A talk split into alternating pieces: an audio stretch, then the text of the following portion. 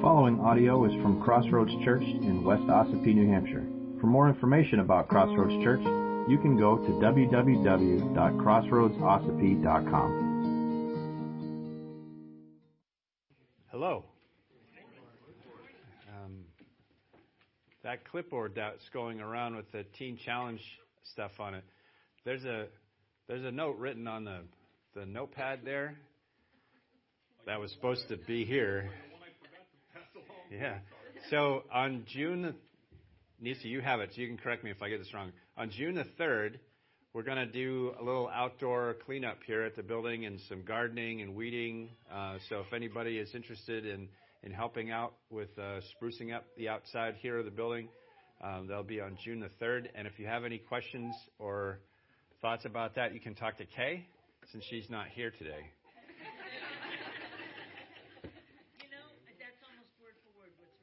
All right. Well, that's why I write things down. It's the only way they're going to stick. Um, I didn't write the other thing down that I was going to share, and so that's gone. Um, I'm glad you all came back this week. Um, after last week's sermon, I kind of had my doubts uh, that anybody would show up. I kind of didn't want to. Um, but if you turn with me in your Bibles to Luke chapter 9, um, verses 28 through 36, and that's page 876 in the Pew Bibles, Luke 9, 28. So this morning we're going to look at uh, what? Oh, that's I didn't write it down. I told you. Okay. So while you're turning to Luke 9, we're going to work on our catechism questions um, on the screen. The kids, I'm telling you. Yeah. Oh. Uh, what's that?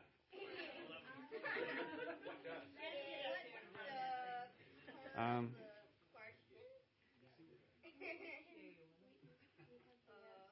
uh, all right. We'll we'll just we started on.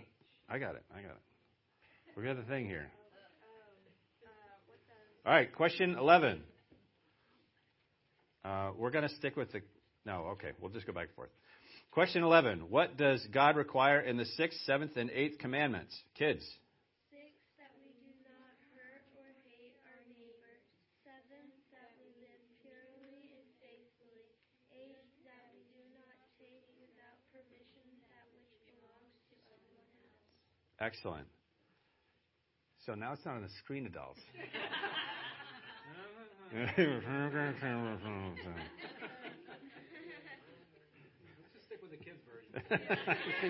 we're going to stick with the kids. All right, we're going to stick with the kids. Except for now it's working. So, funny story. Andrew and I, and uh, Andrew Daniel and I were trying to change the tire on my truck. I lost a tire, uh, blew a tire this week, and they're trying to get a spare tire down off the back of the truck, which hasn't moved in 20 years.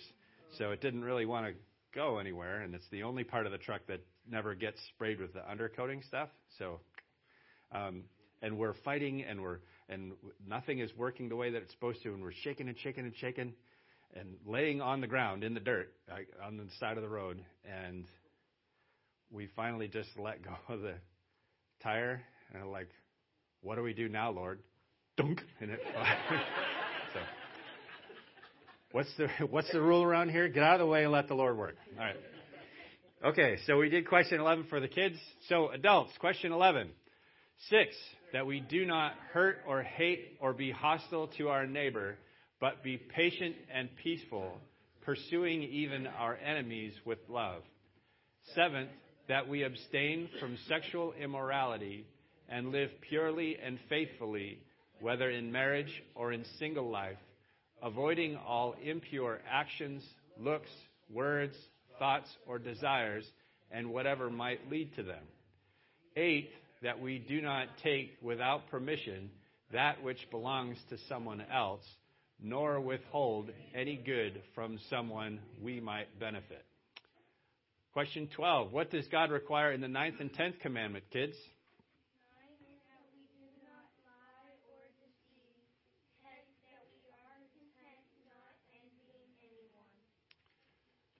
And adults, what does God require in the ninth and tenth commandments?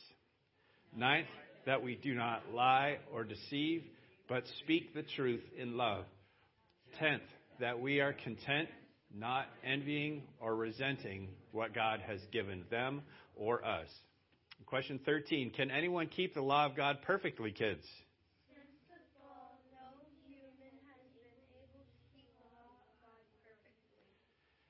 And adults, since the fall, no mere human has been able to keep the law of God perfectly, but consistently breaks it in thought, word, and deed.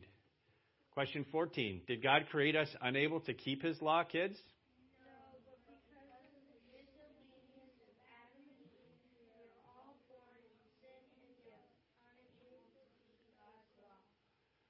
And adults? No, but because of the disobedience of our first parents, Adam and Eve, all of creation is fallen. We are born in sin and guilt, corrupt in our nature, and unable to keep God's law. Question 15. Since no one can keep the law, what is its purpose? That we may know the holy nature of God and the sinful nature of our hearts, and thus our need of a Savior. And adults, that we may know the holy nature and will of God, and the sinful nature and disobedience of our hearts, and thus our need of a Savior. The law also teaches and exhorts us to live a life worthy of our Savior. And question 16, the last one. What is sin, kids? Sin is rejecting or ignoring God in the world He created, not being worthy of what He requires in His law. All right, and adults.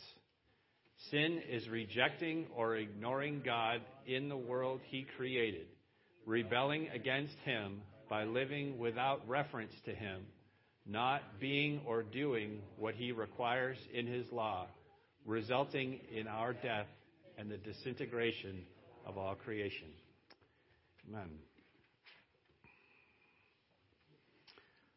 Okay, you happy now? Okay, Luke chapter 9, uh, starting at verse 28. This morning we're going to look at one of the most fantastic events in the Gospels. It is an event of great importance in the history of redemption, perhaps only outshined by the death and resurrection of Jesus. And that's the transfiguration of Jesus on the mountain.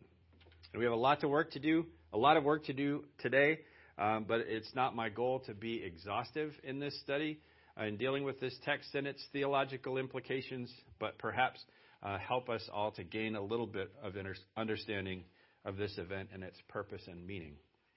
So let's look at our text and then dive in. Luke chapter 9, verse 28.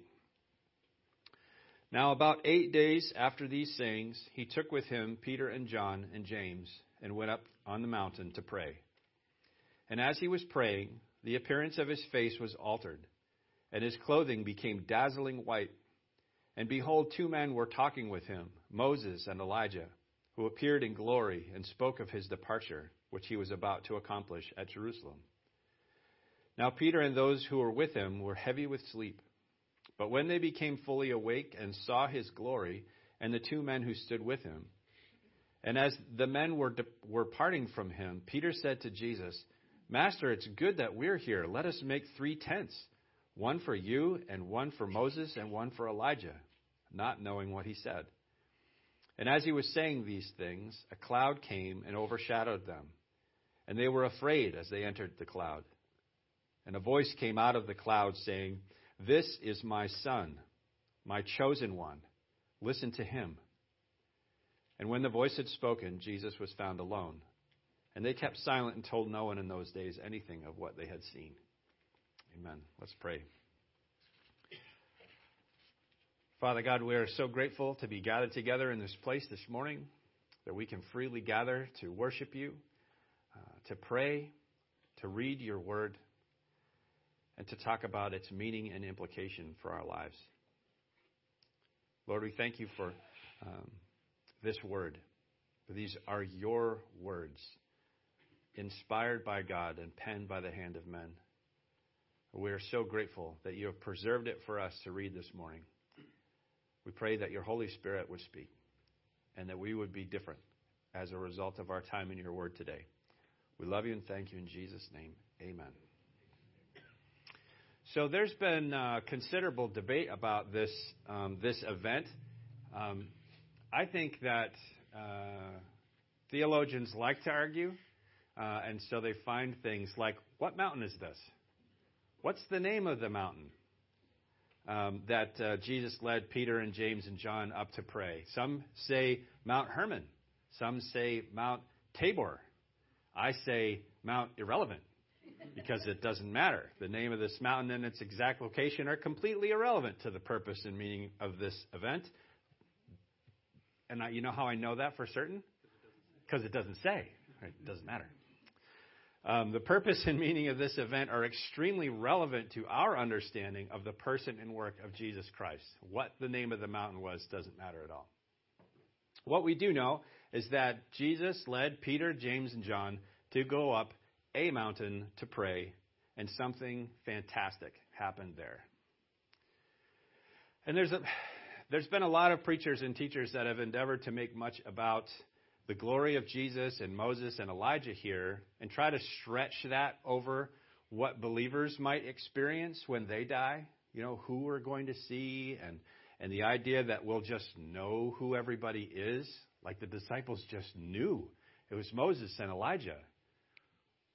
Well, it doesn't, it doesn't say that, but, you know, they just knew because that's what heaven is going to be like, which again is a, is a theological misunderstanding. There's just all kinds of efforts to, to do things like that and all sorts of weird ideas like that, but that's not the purpose and meaning of this event at all. It's not even close. Some preachers purport that this passage emphasizes the importance of prayer in the life of the believer, that will not be transformed in our Christian life unless we are much in prayer. Uh, um, maybe, um, but that's a stretch for this text. That's that's not what this is about, really. Some say that Peter's desire to build three tents is representative of the threefold ministry of the church. Well, I don't even know, I don't have a clue what that even means. Or that this text clearly states the whole tent idea was dumb. I just like picking on people. They're not here to defend themselves, right? I read a bunch of weird stuff, and you guys just get to laugh along with me. Quite frankly, I think the purpose and meaning of the transfiguration of Jesus lies right on the surface. I prefer to take an idiot's eye view of the text because that's where I live. Right? That's that's who I am. And though the disciples didn't understand it at the time, once they were filled with the Holy Spirit after Jesus' ascension, after the day of Pentecost, this was made clear to them. Peter would even write about this uh, in one of his letters in 2 Peter. You can read about that in chapter 1. So I want to break this down into little bites and see what a wonderful and powerful event this really was and where that meaning lies right on the surface. So let's start with verse 29. And as he was praying, the appearance of his face was altered, and his clothing became dazzling white. So both Matthew 17 and Mark 9 describe this same scene. And they use the word transfigured, that Jesus was transfigured before the disciples, which is where we get our English word metamorphosis. Uh, that's the Greek word metamorpho that, uh, that they used. This is a change from the inside out, right? Where Luke simply says that the appearance of his face was altered and his clothes became dazzling white. They're describing the same thing. But the truth remains, uh, regardless of what words you use, that Jesus' appearance was changed before their eyes, and his clothed, clothing gleamed like lightning, whiter than any bleach could ever make it. And I think our imaginations and our ability, our ability to picture this, uh, to picture Jesus' appearance, just falls desperately short. Um, just as the disciples' ability to comprehend his glory fell desperately short. Uh, now, there are some who want to say that this was an appearing, uh, a sudden appearance of a sunbeam through the clouds that shone on Jesus and it made it appear like he was glowing. Right? Uh, sh- the sun shining off the snow. That's why it's important it's on Mount Hermon because it doesn't snow on Mount Tabor, but it does on, on Mount Hermon. And so the sun shined on the snow and they were snowblind. Like, uh, this is Israel, not New Hampshire. No. This was the taste, was, was a taste of the radiance of Jesus' glory the glory of the one and only Son of God. This was not a natural event, this was a supernatural thing. And he was transfigured before them. And then two other men also appeared with him, Moses and Elijah, in verse 30. Behold, two men were, were talking with him, Moses and Elijah, who appeared in glory and spoke of his departure, which he was about to accomplish at Jerusalem. And one of my favorite preachers, um, who I'm not going to name because you won't listen to his next quote. Um, he spoke of how the disciples just knew who these two men were, like just innately knew. It's Moses and Elijah. Just like we're supposed to just know who everybody else will be in God's eternal kingdom. Uh, uh, that's baloney. Maybe they're wearing name, were wearing name tags. Um, I don't. I don't think so. I think they knew who they were because they appeared and were talking with Jesus about his departure, right? Um, and the disciples could hear them talking. Jesus could have said, "You're right, Moses." Ah, da da da da. Elijah, I like the way you da da da da da. I, I don't know. Not to take anything away from the amazing nature of this event, but the disciples did hear the conversation they were having about Jesus' departure. The Greek word is exodus. Perhaps you've heard of that before. He was about to accomplish his exodus at Jerusalem, right? He was just passing through this land that we live in and was on his way to a better one. But regardless of how they knew who these other two men were, again, it doesn't really matter. Why did those two guys appear? Why those two specific guys? Why not Amos and Obadiah. That was the. It is rhetorical. I, I didn't write it down, so I don't have a right answer to that. Why Moses and Elijah? Well, Moses and Elijah are the two greatest messengers of the Old Covenant, of the Old Testament, right? Moses was the prophet who delivered God's law to the people of Israel. He's the one that went up on Mount Sinai, and God's finger wrote the Ten Commandments in tablets of stone, and he brought them down to the people. Moses is referenced all through the New Testament uh, because the, of the law, right? We talked about the law in our catechism questions. That's the Ten Commandments. That's the law. And Moses was the law bringer.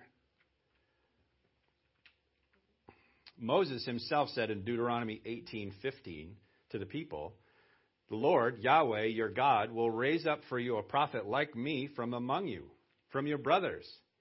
It is to him you shall listen. Who do you think he's talking about? Jesus, right? That's in Deuteronomy 18. That's pretty close to the front of the book, in case you don't know.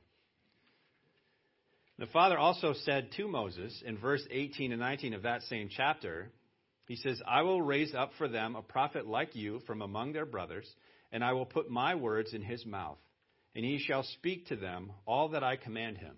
And whoever will not listen to my words that he shall speak in my name, I myself will require it of him. God's talking about Jesus. So Elijah, uh, if Moses was the one who brought the law, uh, brought God's law, Elijah was the prophet who delivered God's people from worshiping false gods. And although we don't have anything that he wrote, you can't find any uh, writings from Elijah in the Old Testament. Uh, he is considered to be the greatest of the Old Testament prophets. He is the prophet that didn't die. Remember? He's the one where we get the whole chariots of fire thing. That wasn't just about a marathon runner. Right? Chariots of, the chariot of fire carried Elijah up to heaven. Um, so these two representatives of the Old Covenant appear in order to consecrate Jesus, the Messiah, for death, in order to fulfill the law and the prophets. That's what Jesus' purpose was. That's why he didn't just come, appear one day, and then die on the cross, and three days later be raised and then go back to God. He spent those 33 years fulfilling the law and the prophets, living a perfect life, following the Ten Commandments in a way that we never could. For us. Jesus said in Matthew 5:17, "Do not think I have come to abolish the law or the prophets. I have not come to abolish them, but to fulfill them." And that's exactly what he did in his perfect life, in his death, and his resurrection. So our favorite theologian, J.J. Van Oosterzee, he wrote, "The Christological importance of this whole event for all following centuries is self-evident. A new light from heaven rises upon Jesus' person. On the one hand, it rises upon his true humanity, which needed the communication and strength from above. On the other hand, his divine dignity as well in relation to the Father, as also in comparison with the prophets, is here made known to heaven and earth. Considered from a typico symbolic point of view, it is significant that the appearance of the prophets is represented as a vanishing one. Jesus, on the other hand, as alone remaining with his disciples. Their light goes down, his sign, his sun shines continuously. Moses and Elijah left, and their ministry was completed. But Jesus remained, and his ministry remains as well. Not less light here falls upon the work of the Savior. The inner unity of the Old and New Covenant becomes by this manifestation evident, and is shown that in Christ the highest expectations of the law and the prophets are fulfilled. His death, far from being accidental or insignificant, appears here as carrying out the eternal counsel of God, and is of so high importance that messengers of heaven come to speak concerning it on earth. The severity of the sacrifice to be brought by him is manifest from the very fact that he is an altogether extraordinary manner equipped for this conflict. And the great purpose of his suffering, union of heaven and earth, how vividly it is here presented before our souls. When we, on the mountain, although only for a few moments, see heaven descending upon earth, and dwellers of the dust taken up into communion of the heavenly ones. This is a fantastic scene. It is clear that the disciples were taken with this whole scene, even though they, it's clear they did not understand what was going on. Verse 32 says, Now Peter and those who were with him were heavy with sleep. But when they became fully awake, they saw his glory and the two men who stood with him. And as the men were parting him, from him, Peter said to Jesus, Master, it's good that we're here. Let us make three tents one for you, and one for Moses, and one for Elijah, not knowing what he said. I, I mean, I love camping as much as the next person. What is Peter trying to do, right? Is he trying to, to keep Moses and Elijah there, right? Because don't forget, Peter's Jewish, right? He grew up with Moses and Elijah being uh, the, the people that they, they were counting on, right? Why wouldn't he want them to stay? It's because he didn't understand Jesus' purpose. He didn't understand that the law and the prophets were being fulfilled, and they were they they filled a different function now. I don't believe that there's any great significance to the tents that Peter wanted to set up. No deep, mysterious symbols for us to discern. Threefold ministry of the church, whatever that is. I could probably think of three things, but fellowship dinner and Luke even goes so far as to say that Peter didn't know what he was saying. I like that. Mark, in his account, which we've discussed previously, was Peter's own telling of these events, uh, said that Peter offered this uh, suggestion because he didn't know what else to say. So he just fired off something uh, because that's just who Peter was. Um, he didn't know what else to say because he was terrified. Now, maybe, maybe Peter was hoping that this was the beginning of God's kingdom on earth.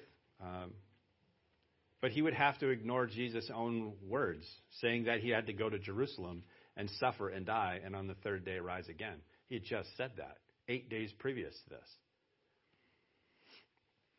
Peter's suggestion of building the tents points to his ignorance of God's purpose and his desire to cling to the old covenant. I take great comfort in that because uh, here's Peter walking with Jesus all this time and listening to his words and still doesn't get it. And so when I'd miss it, like, well, I mean, there's hope for Peter. Mm-hmm. Oh, I should be okay. The Lord's still working, right? There's another special guest at this amazing event, not just Moses and Elijah, but Father God Himself. Verse 34 says, As he was saying these things about the tent, as Peter was saying these things about tents, a cloud came and overshadowed them, and they were afraid as they entered the cloud. And a voice came out of the cloud saying, This is my son, my chosen one. Listen to him. And when the voice had spoken, Jesus was found alone. The voice of the Father, which they had heard at Jesus' baptism in the Jordan River, once again affirms Jesus' sinlessness, his, his being well pleasing to God the Father, and his elevation above the voices of the Old Covenant prophets. The Father's approval of the plan that would lead to Jesus dying on the cross. I think what's missing in our English language is emphasis. We can simply read this This is my son, my chosen one, listen to him. Like, yeah, I mean, we have that. No, no, no. Moses and Elijah were just here. This is my son. This is my chosen one. This is Messiah. Listen to him as opposed to them. Right? That's the emphasis that we miss. Listen to him. John Calvin wrote, I willingly concur with those who think that there is an implied contrast of Moses and Elijah with Christ, and that the disciple of God, the disciples of God's own Son are here charged to seek no other teacher. The word son is emphatic and raises him above servants. There are two titles here bestowed upon Christ, which are not more fitted to do honor to him than to aid our faith a beloved Son and a Master. The Father calls him my beloved Son, in whom I am well pleased, and thus declares him to be the mediator by whom he reconciles the world to himself. When he enjoins us to hear him, he appoints him to be the supreme and only teacher of his church. It was his design to distinguish Christ from all the rest, as we truly and strictly infer from these words, that by nature he was God's only Son in like manner, we learn that he alone is beloved by the Father, and that he alone is appointed to be our teacher, that in him all authority may dwell. When it is said that in the end they saw Christ alone, this means that the law and the prophets had a temporary glory, that Christ alone may remain fully in view. If we would properly avail ourselves of the aid of Moses, we must not stop with him, but must endeavor to be conducted by his hand to Christ of whom both he and all the rest are ministers. The whole purpose of the Old Testament is to point to the person and work of Jesus. The whole point of the Old Testament is to show us the glory of God and the holiness of his character and our need for a Savior. When we read the Old Testament, we have to keep that in mind, or it doesn't make any sense. When we hold up the book and say, read this and do it, and then you go to Leviticus, and now we've got to find some goats and stuff, it's not the purpose of Leviticus any longer. It's to show us the holiness of God in his character and our sinfulness and our need for someone to intervene, to stand in our place and take our sin upon himself. That's Jesus. That's the point. Hebrews 1 1 through 4 says, Long ago, at many times and in many ways, God spoke to our fathers by the prophets. But in these last days, he has spoken to us by his Son, whom he appointed the heir of all things, through whom he also he created the world. He is the radiance of the glory of God and the exact imprint of his nature. And he upholds the universe by the word of his power. After making purification for sins, he sat down at the right hand of the majesty on high, having become as much superior to angels as the name he has inherited is more excellent than theirs. So have confidence that this has been the plan from the beginning. That the whole Old Testament points to the person and work of Jesus, and that he is the fulfillment of it, of the law and the prophets. That Jesus is God's one and only Son, the Christ, the chosen one of God, and that we should listen to him above all other voices that clamor for our attention even our own voices. We must listen to him above all. Amen? Amen. Let's pray.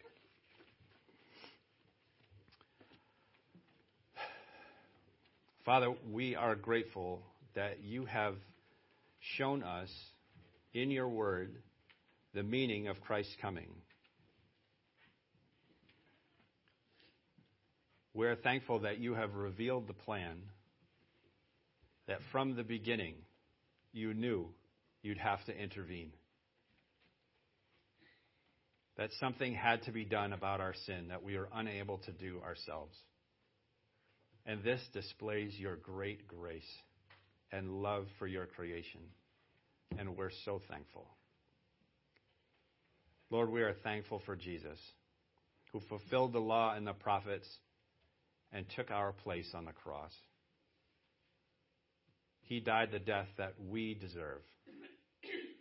willingly. He willingly gave his life in our place. And if there's anyone, Lord, within the sound of my voice that has not put their faith in Christ for the forgiveness of their sins, their direction for their lives, and for a place in your eternal kingdom, I pray that they would call out to you in faith even now, asking you for forgiveness and accepting Jesus as their Savior. Lord God, we are grateful for this word. We're grateful for your plan. We're grateful for your Son. It's in his name we pray. Amen.